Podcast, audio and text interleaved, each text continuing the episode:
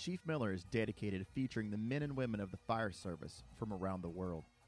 Chief Miller has a family of content creators who feature great people doing great things, making the fire service a better place. Make sure to follow along as Chief Miller creates, shares, collaborates, and features the special people who call themselves firefighters. Follow along on Instagram at Chief underscore Miller. Find him on Twitter at Chief underscore Miller underscore. Like him on Facebook at Chief underscore Miller number one. And watch for all the podcasts featured within the Chief Miller media family. Make sure to check out ChiefMillerApparel.com for all your fire service apparel needs. Hey, canners, it's time for 30 minutes of unadulterated and uncensored shenanigans. Get ready to call HR because you're going to need sensitivity training after this. Gear up because it's going to hurt worse than RIT training in July. Welcome to the Can Man Radio Show with your host, Jason Liska.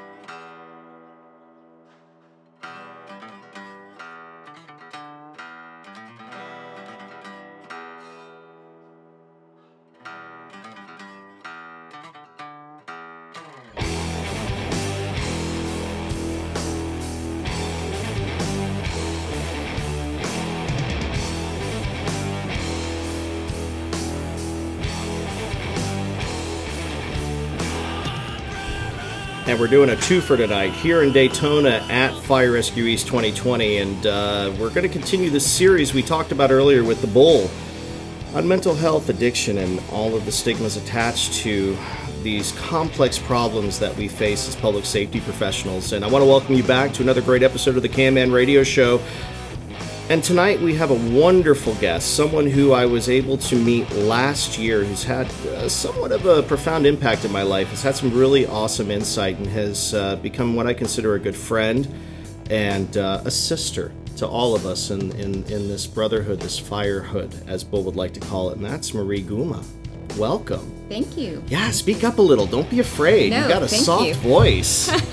so here we you. are in Daytona. And, you know, we didn't get to do this last year. And, and, and I'm grateful that this past year has opened up the opportunity to podcast, to put perspectives of leadership, mentoring, and other aspects of the fire service that are very relevant to what we face today. And one of those aspects is exactly what we're going to talk about this evening. Now, we had Tom Bull here, here, uh, Tom Bull Hill here just a few minutes ago, and we did a really great podcast with him. You guys came in at the tail end. What did you pick up from that? It was it was heavy. the The room was it felt heavy when when I walked in. Yeah. Um, you could tell there was a lot of emotion, a lot of passion uh, coming from the both of you, and um, I completely just walked into that vibe and, and, and felt it because I think it's the same fire burning inside of me too. and I noticed you were taking a lot of notes, and you're, you know, you had a conversation with me earlier today about a, a clinician you encountered that just fired you off. You were so mad about what they were spewing out to our brothers and sisters, and I'm like, wait a minute, is she bouncing in a good way? Heads going up and down, or no, no, no? And I'm like, oh no, it's going up and down, so we're okay. I don't have to worry about Mad Marie, so we're good. but you know, And I'm Latin, so you know when I'm mad, it's bad. I know. Don't piss off the Latina. It's a bad thing to do. Razor blades come out of nowhere, switchblades the whole nine yards. But you know what? Let's talk about you. You've got a PhD in clinical psychology. Why? So um, I actually did a PsyD. Uh, the difference between a PhD is um, it's a doctorate in the philosophy of psychology. See, there I go. I screwed it all up yet no, again. it's fine. It's fine. Um, a a PsyD is a doctorate in clinical psychology, meaning that that is somebody who wants to practice Okay. and ha- and do therapy, as opposed to um, a, pay- a PhD is more interested in maybe teaching at the college level or doing research. So you want the treatment route for sure. I wanted the treatment route for sure. I do need to clarify that um, halfway through dissertation, which is a last, once all the courses, everything's done, Yeah. um, I was divorced and needed to start uh, working. Okay. So um, I actually did not complete my dissertation, which is what I am. That is my goal for this year to start um, and do a study, something firefighter related. Okay. Um, one of the ideas that I've had was that a lot of the guys that I've put in treatment um, from the fire service in the past couple of years have all been driver engineers. Really? So that is something that maybe I want to look into. Um, so there's a couple of, of, of things that um, you know make me curious. Uh, you know, the more exposure I have, the more I question. Okay. You know, does each shift really have a personality? Does does your own personality um, accommodate whatever shift you're on? What happens if you switch shifts? If you go from A shift to C shift, like A shift were the egotistical narcissistics. Now the C shift are the funny guys. Like, does it change? Like, Wow, I'm an A shifter, so I guess I'm an egotistical narcissist. no, no, I that's not generalized. I'm just saying. I know, You know, I for know. and every department, I'm sure is different. Yes. Or is it like those are things I want to you know that interest me as well. Let me help you out a little bit. I can tell you there's one of me in every department across this country, okay? And there's one of Bull and there's one of everybody. Each of us have a doppelganger in the fire service. And, you know, there there's an adage about B shift that I won't share because it's offensive, and then A mm-hmm. shift and C shift. I was a B shifter for most of my career, if that tells you anything. All right. It wasn't until about four or five years ago that I moved to the A shift and I realized I was on the A squad. I don't know if that's good or bad, but you know what? It works because here I am today. What is it? Uh, I'd rather have a whore for a sister than a brother on B shift is one of the things that I always had to live with. Okay, and so the the sad reality of it is, I think a lot of B shifters can identify with that mindset because we were right in the middle, caught in the middle, the black sheep squadron. At least that's the way it was uh, in the early days of my career. We were looked at as the renegades and the cowboys on B shift. So, just adding perspective to your study. And that being said, why firefighters? So the the way that it all happened um, when I uh, stopped going to school, I practiced with my master's for a total of eleven years, including my practicum in the doctoral program, and um, I burnt out. I was working with DCF. I was working with the foster care system, with um, family court, um, and I I think my what drives me is justice Okay. um, and it was very unjust and it burned me out. And i felt like no matter what i did i was not going to be able to make a difference. Um, i had 16 year olds that i would beg them just hold on two more years where you can get out, out of your environment. Um, you, you have so much potential. You're intelligent. Like you you can create something for yourself. Um, and just life their environment and i, I just felt uh, I was much younger too, and I felt like I just it wasn't me. I couldn't make that difference, and eventually I burned out. Um, and I joined the substance abuse industry, which I thought, you know, I would never join that industry Why did you feel that way? because I felt like addicts were um, people that I didn't think I would be able to help Okay. first of all, we, in in a clinical psych doctorate, um, we do not get taught how to uh, treat somebody with a substance abuse issue, um, which is a huge problem because ma- you have master level clinicians who are currently seeing people who should be in, in treatment and aren't because they're just not educated on when to send somebody to treatment. Okay. Um, so you know they they think oh you know I'll send them when their life you know is completely upside down, and uh, they can actually go to treatment way before that and have much better prognosis and um, and they ju- we're not just doing that we're not doing that and it's um, and I think my industry's dropped the ball on on many things but that's definitely one of them. Um, so why firefighters? I joined the substance abuse industry. I was working for a treatment center that had a first responder track. And what I mean by track is that some of the groups were just for the first responders, um, but some of the other stuff was mixed in with general population. Okay. So that's a track. A program is where you have a uh, the full program, whether it be a Christian program, whether it be a first responder program. Um, it means that you are with that group. You are never mixed with the general population.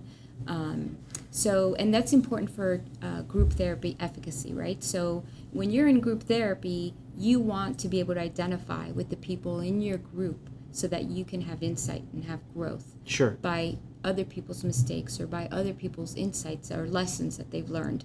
Um, see that that was me. I did that. I thought that way. Mm-hmm. So you're also not. You're also thinking at the same time, wow, it wasn't just me that felt that way, that did those things. So it's very important when you are a first responder and you are in a group with 20 and 30 year olds who have never worked and never don't even know how to make their bed, you're not going to identify when you have been somebody who has been a functioning adult with a job, you know, up until for some reason something's taking you to this place. So that creates a wall or a barrier between you and the people in that room and your ability to recognize, identify, and at least confront the problem. Because if you can't share it because you're not comfortable with the people you're in the room with, what's the point of the therapy session if it's not going to be beneficial for you? Absolutely. Can you imagine sharing, you know, with some of the your humor as a firefighter in a group? About a call that you went on. Can you imagine their faces? I often not talk about the calls I've been on with the people that are not affiliated with this profession Right. because you know it's funny you say that because often you know when people say oh you're a fireman and, I don't go broadcast it I mean sure every now and then I wear a shirt or I wear a hat that has a Maltese cross on it. It is what it is In, right in a podcast. so- yeah, and the podcast. And then people say, hey, man, you're a fireman. Well, what's the worst fucking thing you've ever seen? And it's like, are you shitting me? Now I got to answer this question. And I don't want to talk about that with someone who, one, I see it every day. And I was telling Bull this in conversation. It's not, this is not a poor pity me moment, okay? You know, you don't forget the bad calls. You really don't forget the calls that impact you forever and ever and ever. They're there forever because they were that important, regardless of the context.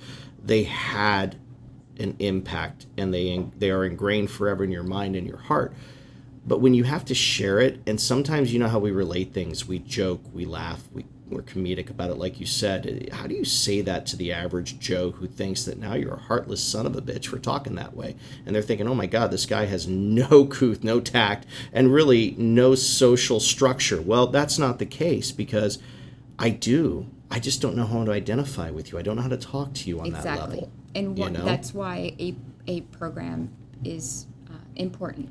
So the collaborative, and this is how we met, and this is exactly how we met. Sam Eaton, someone I've known throughout my life, essentially since I was a teenager. Vicky Shepard, who was one of the first district chiefs uh, at one of the first stations I rode at, where I met my wife when I was a, a volunteer with Palm Beach County.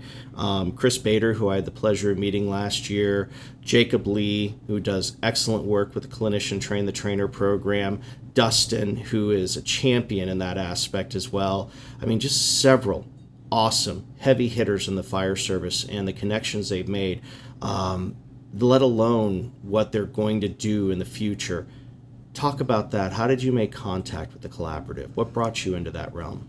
So when I was with this treatment center and we had the first responder uh, track, I um, had some very good friends at Coral Gables um, Police, and um, so took the FOP president out to dinner and was telling him about this great program we had and. Uh, he looked at me when I was done with my spiel and said, You know, I just don't think my guys are going to ask for help Really? and that shocked me. This was probably seven years ago, Mm-hmm. and it shocked me. And I said, you know, as a helper, as a clinician, as a somebody who takes action, I said, well, what can I do? What can I do to reduce that stigma? Education. Okay. Let me bring it in to your department. Start educating. Uh, then I got involved with uh, Key Biscayne Fire Rescue. We started doing community talks. Um, their calls for uh, 18 to 21 year olds um, had increased by 200% on their mental health calls. Wow. Whether it was, um, you know, intoxication or a substance abuse or um, they needed to Narcan someone. Okay. So th- we brought a, um, started doing community talks with kids from, with uh, Chief Eric Lang Okay. with kids that were 11 years old. They Okay. had to have a parent present, Okay. and we would uh, talk about what was happening, um, and then we would separate them and have the kids um, together and the parents together and just kind of give some ideas um, on you know what what does the profile of a child who doesn't fall into substances look like? Interesting. um, that kind of thing. So then i was called um, i have a friend who from many years ago um, who works for miramar fire rescue and he said hey we're trying to do this um, you know this peer support thing here in miramar and i i see on facebook that you're you know involved with uh, first responders can you come uh, to one of our peer support meetings? So i became their volunteer clinical director um, and then uh, doc, uh, assistant chief um, george gonzalez from davie fire rescue was in that meeting and he said, you know, um, there's a clinician awareness training coming up, and this was um, in November of two, uh, 2017, um, and they put the clinicians in bunker gear, and I was like, wait, just stop. That's it. That's all I need to know. Like, I wanna be get in bunker gear. I get to wear bunker gear. I'm in. Like that's it. That. And the collaborative was putting on the clinician awareness training, and I met Dustin, I met Bader, I met Jeremy, I met Sam, um, and just automatically clicked and um, I said, you know, I'm here to help. Um, Jeremy said to me, uh, you know, uh, Captain Hurd said to me, um, you're going to help me teach. We're going to start teaching. And I was like, there's no way. I'm like, I'm just a clinician. I, that's probably the toughest crowd walk into as a clinician Uh-huh. with a room full of firefighters Yeah. and have them listen to me. Yeah. I'm like, there's no way. I'm not teaching. Jeremy is hilarious. And so the two of us, we fight like brother and sister during the entire class. We have so much fun with it. Um, and then I started thinking about why am I doing this? Why, why is there such a very deep seated passion for me to do this? And um, when I got divorced, my kids were four and five years old. Okay. They're now 15 and 16. Um, I didn't ask for help when my husband left. Mm-hmm. I was the helper. I was the rock. Yeah. I was the person people called at 2 a.m., 3 a.m. Um, for me to help them. And um, the the family priest said to me, "You're gonna you're gonna fall. When you do, you need to call me." And I said, "I'm not gonna fall. I, I I'm good." So for an entire year, I didn't cry. I didn't cry. Um, I just kept on keeping on. Right. I have a four and a five year old You got to push. um, and I have to raise these two kids. Yeah. And I have to get a job, and I have to, you know, be the entire family for these kids. you can't fail them. exactly. No, there's that's not even an option. So um, I said, okay, well, here we go. And about a year into it, um, I was about to get onto the turnpike, and I saw a rig, and I looked at it, and I said, I wonder how fast I have to go to hit it, and not feel any pain. Oh my god. And I said at that moment, I need to go. I need to go talk to somebody.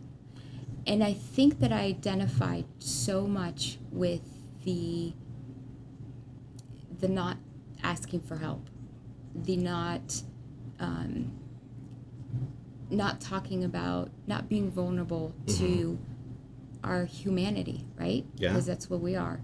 Um, we're not superheroes. And Deputy Chief uh, Marcos Osorio actually once said, um, You mean the Marco sitting next to me? Yes. The handsome guy right here? Yeah. he actually once said, um, "We do su- superhero work, but we're not superheroes." So I like to say this because Bull and I had this conversation. I hate being called a hero because I feel that sets a precedence of false expectation where when we fail, we're criticized at a higher level, at a higher, uh, with a higher intensity. Okay.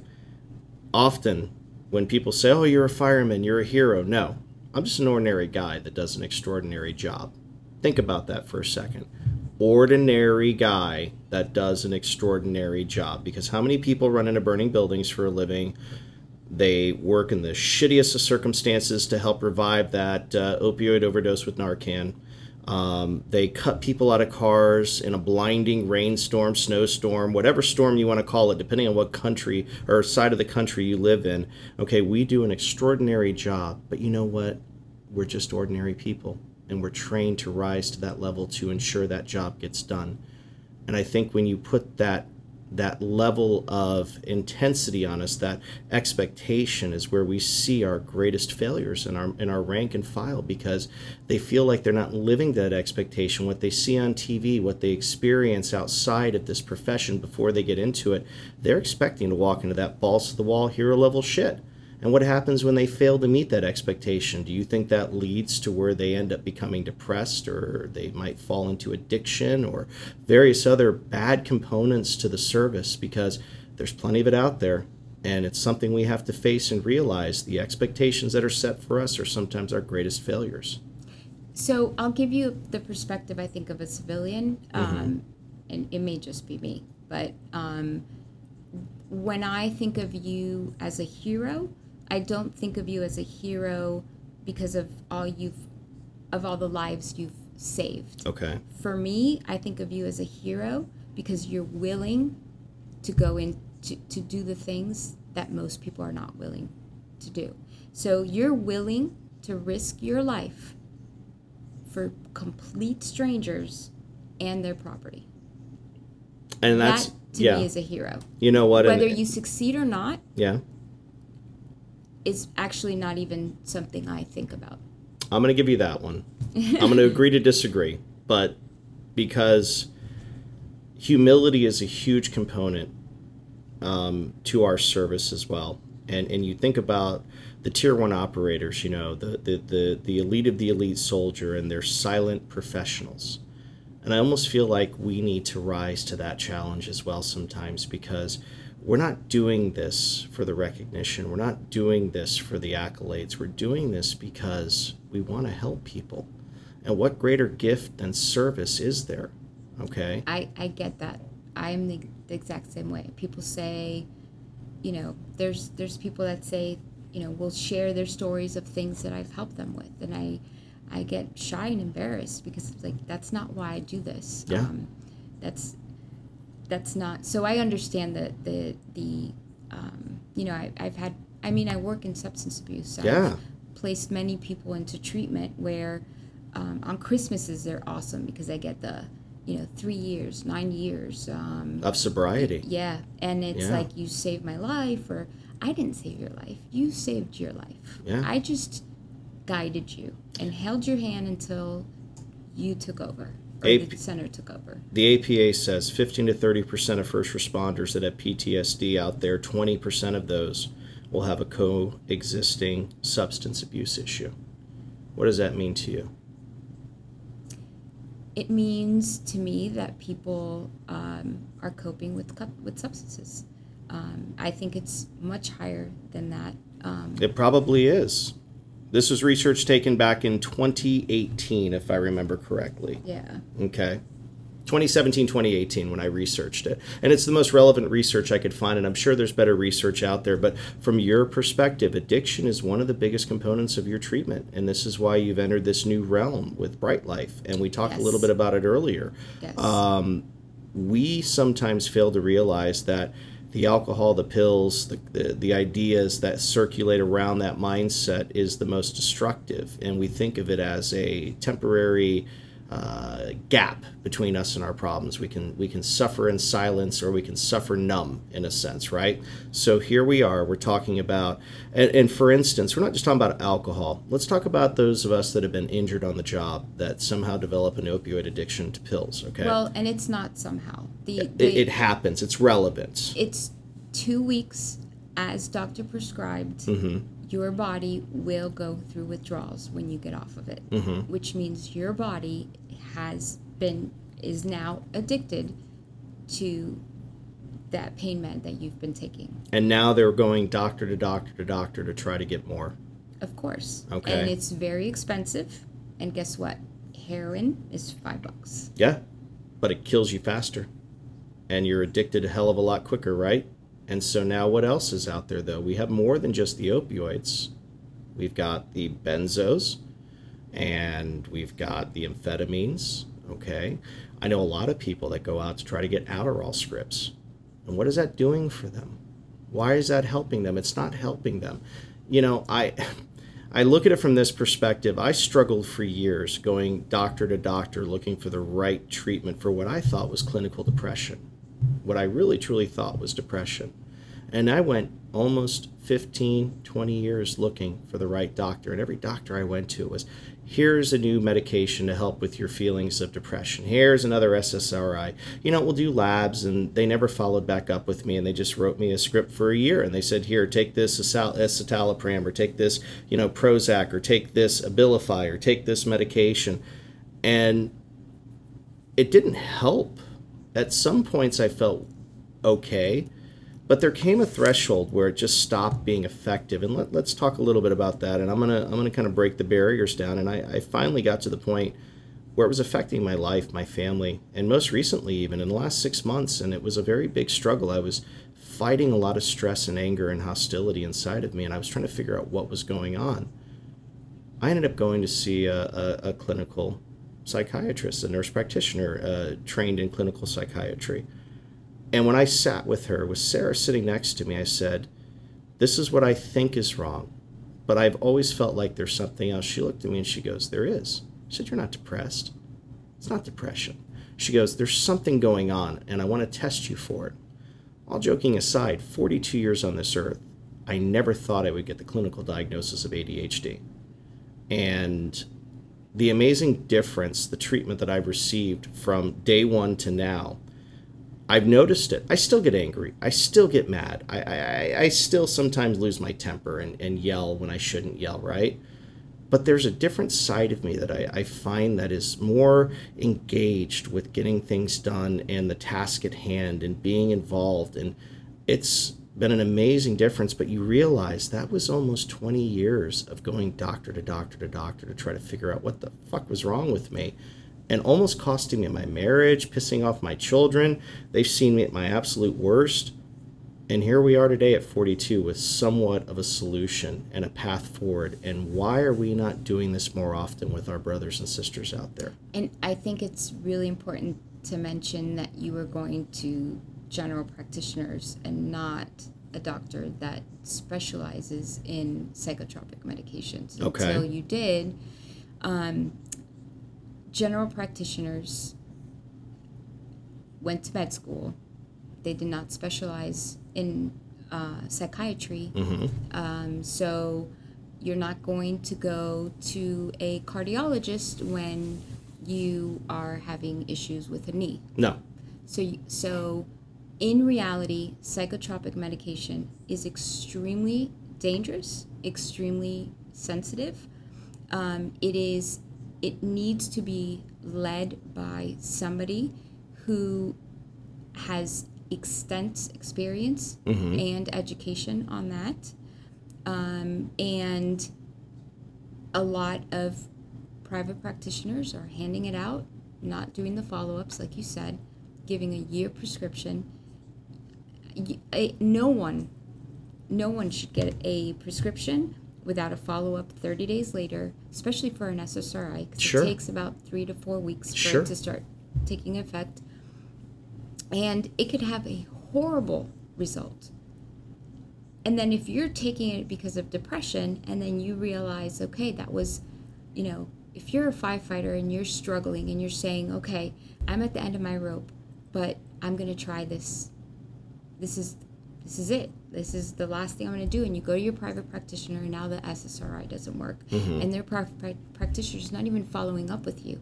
Plus, not even giving you something that may even be, you know, may not, um, you know, work against other things that you're that you're taking, or if you're on um, some other, you know, natural stuff. So mm-hmm. they don't have that education. So it's just it's extremely dangerous, and that um, you're setting somebody up for failure. Whatever happened to the Hippocratic Oath when it comes to that, then? First, do no harm.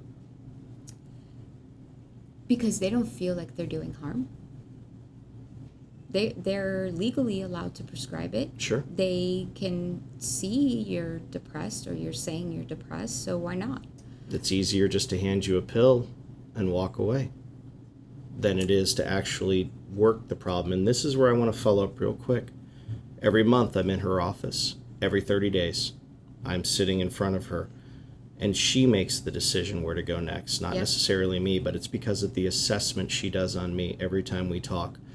And I think that's important. And this again follows up to what you and Bull and Marcos and I had just spoken about a little while ago about the neglect in following up with our first responders when it comes to post treatment. And that's something we can discuss if you'd like. We still need to talk about your involvement in Brite Life because Yes. this is something that our brothers and sisters need to hear. And again, we're offering you several avenues here, guys and girls. We're telling you there's plenty of options out there. And we want you to know it's not a one size fits all arena, unfortunately, when it comes to mental health and addiction. This is important to have this dialogue. It's important to understand you're not alone. So tell us about Brite Life. basically I'd given up on on the industry. Um, it's a it's a very difficult industry to be in in Florida, and uh, I was looking, you know, let me see how in you know other ways that I can help first responders. But down in my gut, I have always felt like it was very important for me for the past seven years since that FOP president said to me, um, and and now with the collaborative um, having them uh, open so many doors to allow me to walk in and just voice, you know, my knowledge and my willing to help um, anyone who asks for it, um, and even when they don't ask for it, I, you know, they, they might sneak me into a firehouse sometimes, and talk to all the guys, but Sure. they really are. There's one in particular they really want that me to talk to, but um, so I'd. It was a tough year last year, like you and I spoke. We did. And um, I was looking for other ways to uh, help first responders, and I got a phone call from a gentleman. His name is Mitch Bauman, and he gave me his philosophy for treatment as an owner. And um, it was a five-hour conversation. Everything he said, I was complete agreement for. Um, he said, "Well, what do you want to do?" I said, "I want to build a first responder program um, because it's needed.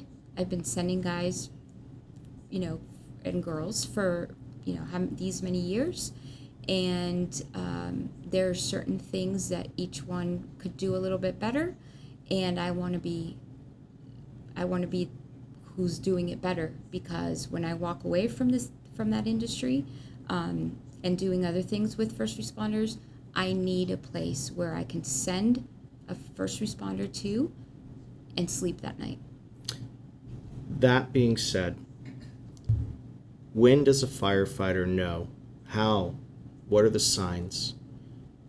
Where does it begin for that that first responder to know they need help? So, by the time a first responder gets to um, actually admit to someone else that they need help, um, their world may be already falling apart. When do they realize it that they need help? That I don't know. Okay. I would say um, that I know that there's a lot of cynicism with every right um, with treatment centers, um, and um, that oh they just you know I, I don't need to go into inpatient treatment. That's not what I need. Um, you know I've just had two DUIs. It's not what I need.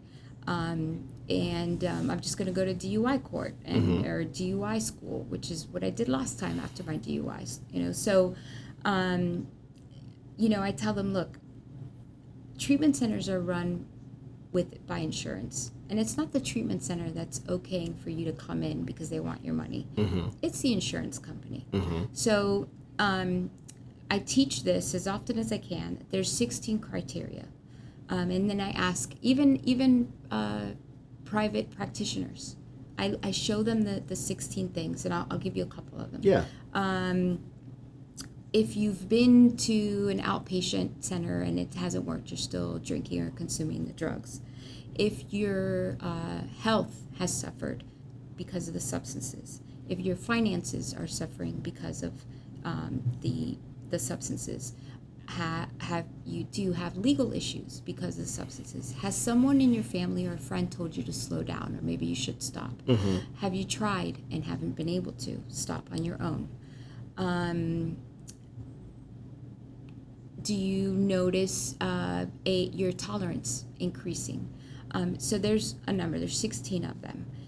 You only need two. Just two.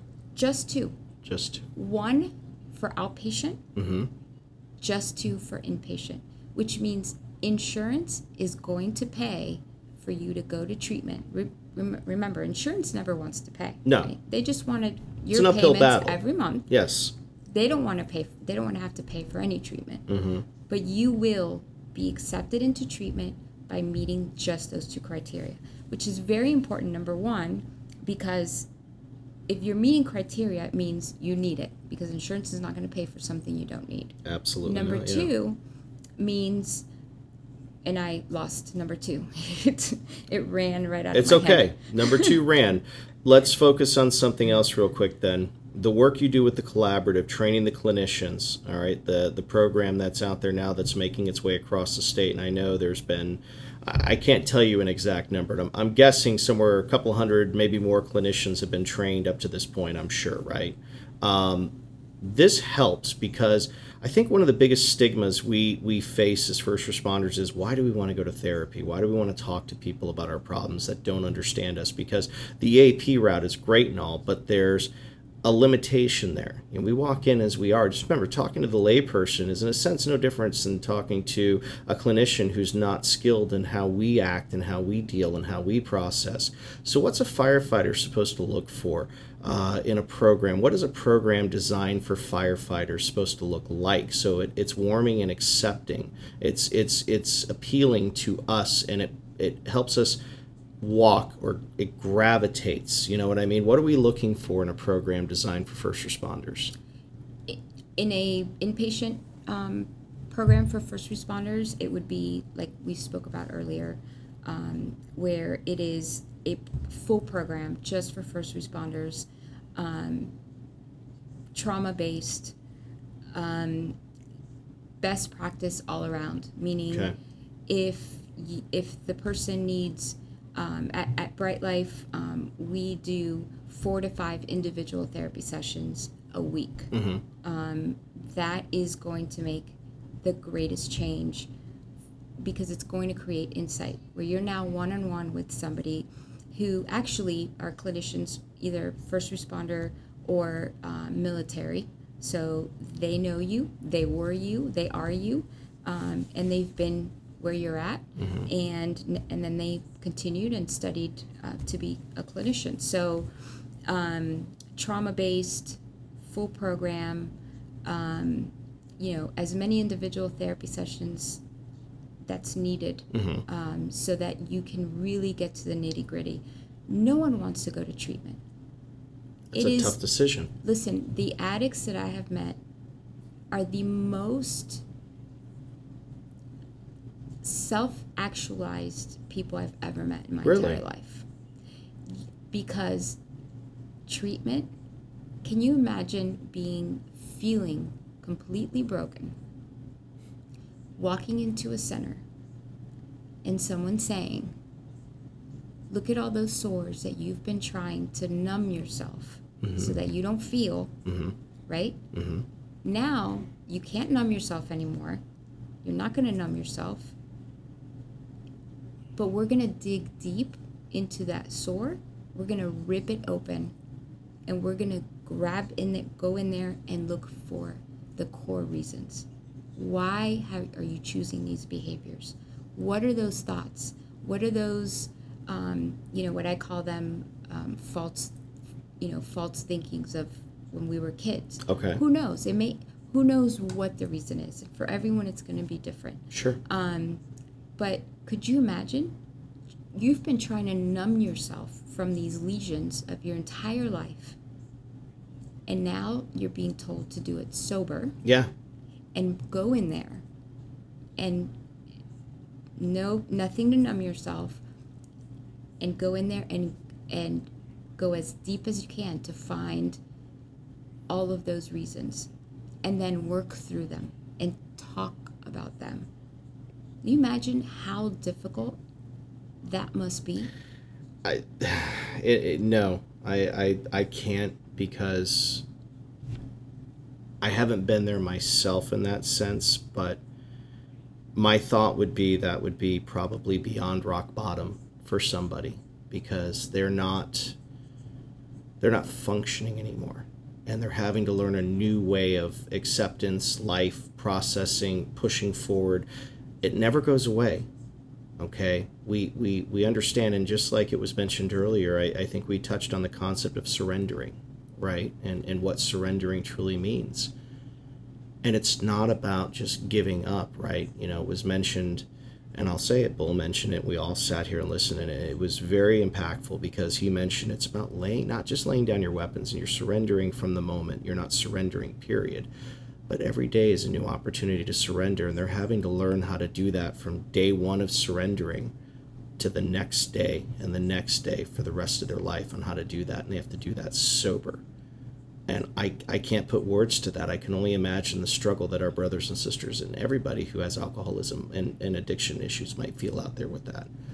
So I, um, when uh, every industry that I walk into, right, mm-hmm. when when it was substance abuse, I walk into it as a scientist. I want to know, you know, so I researched it. I I wanted to know everything, and um, one of my closest friends in the industry, he's like my little brother um, he'd been sober for 20 years. Mm-hmm. And I was like, and he told me one day, I surrender myself um, to, I surrender my addiction to God every single morning. I'm like, it's been 20 years, Joey.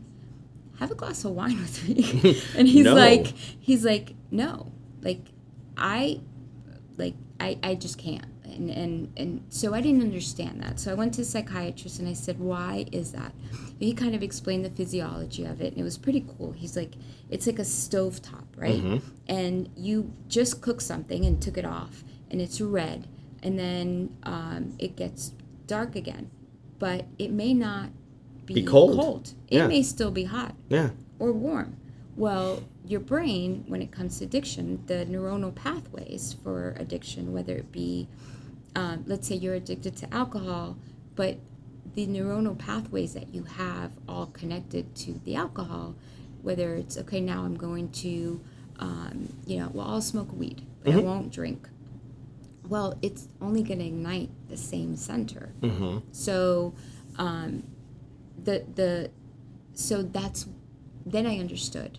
For him, it was a physiological thing. He just he knew because he said I had my first sip at the age of 13 and I was married mm-hmm. to alcohol. Mm-hmm. He actually he got sober by the age of 19. He's never had a legal drink in his entire life, and You're he's in kidding his 40s me. now. Yeah, wow. isn't that interesting? Yeah. So, um, so a lot of times when we have firefighters or general population call us, say, "I need help. I need to go into treatment," but I can only go two weeks, mm-hmm. but I can only go, you know, for this time. But I need to have my dog with me. But I need to have my phone with me. But we know, look, you're trying to dictate your treatment. Doesn't work that way. You have to surrender. If you have to surrender. So the clinician would be like, they're not ready. They're not ready. So I started researching. Well, what makes it? What makes um, treatment successful?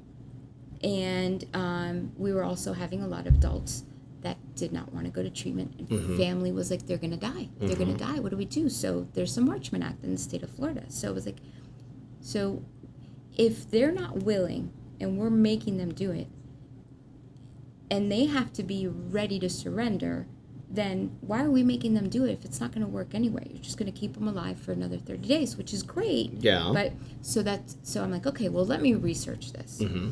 And research says that the reason for going into treatment does has no correlation to end result.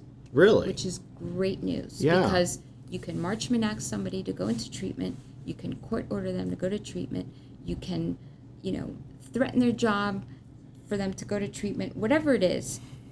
The actual difference is more the clinical part of the treatment. It's not do you we have you know goat yoga or do we have, you know, um, a masseuse who comes once Sure, a week? sure. And do I get to, you know, uh, lay out on the beach every weekend? No, it's not about that. It's the it's not the aesthetics of the building either. Although Brite Life is gorgeous, um, it is about the clinical program. It is about are you digging deep into those sores, into those lesions? Are you getting to the core reason? Are you pulling it out? Are you dealing with it? And are you getting closure? Amen. Amen. That's what it's about. That being said, we're going to go ahead and close with that. Tell us how we can reach out to Brite Life and tell us when the program's going to be up and running and ready. The program is up and running already. All right, good. So tell us how to access it. Um, you can give me a call and I will uh, give out any information. Um, Give us an email needed. address we could reach out to you. How about that? Okay, so well, it is briteliferecovery.com. Okay. Is the website, and my email is m as in Marie. Not Maria. Don't call me Maria; you'll get pinched. Marie, so it's M Gumà G U M A at briteliferecovery.com. Take advantage of this, guys. Don't suffer in silence. Be ready to surrender and take every day as a new day and a new opportunity. Marie, thank you. This is going to be by far one of the one of the better episodes. This whole series we're doing on mental health, addiction, and PTSD. I, I'm so excited about this, and, and we're going to push forward. We're going to have uh, one coming up with Jason Patton, and it's going to be exciting. But thank you for what you do for us. Thank you for your work with the collaborative, with Brite Life, bringing Marcos in, this guy right next to me who's been awesome this weekend. He, he loves the mustache. You can't argue that. So, again, That- that's where the justice part comes in. that's where the justice part comes because in. say why I do this because my industry has failed you guys. Yeah. and to a certain degree and if if you guys if we expected to have this the treatment that we're giving you as clinicians and as treatment centers if when you came to us when we were calling 911 Yeah. we expect to have the best treatment and save the, our life right Yeah, absolutely. um, well, then I feel like my industry owes that, and that should be the norm for your for you guys as well. Rock so, on. Thank you. So with that, keep your head on a swivel, guys. Take care of each other. Look out for each other. Be good to each other. And this series will continue on, and we're going to push forward. God bless. We'll see you on the next one.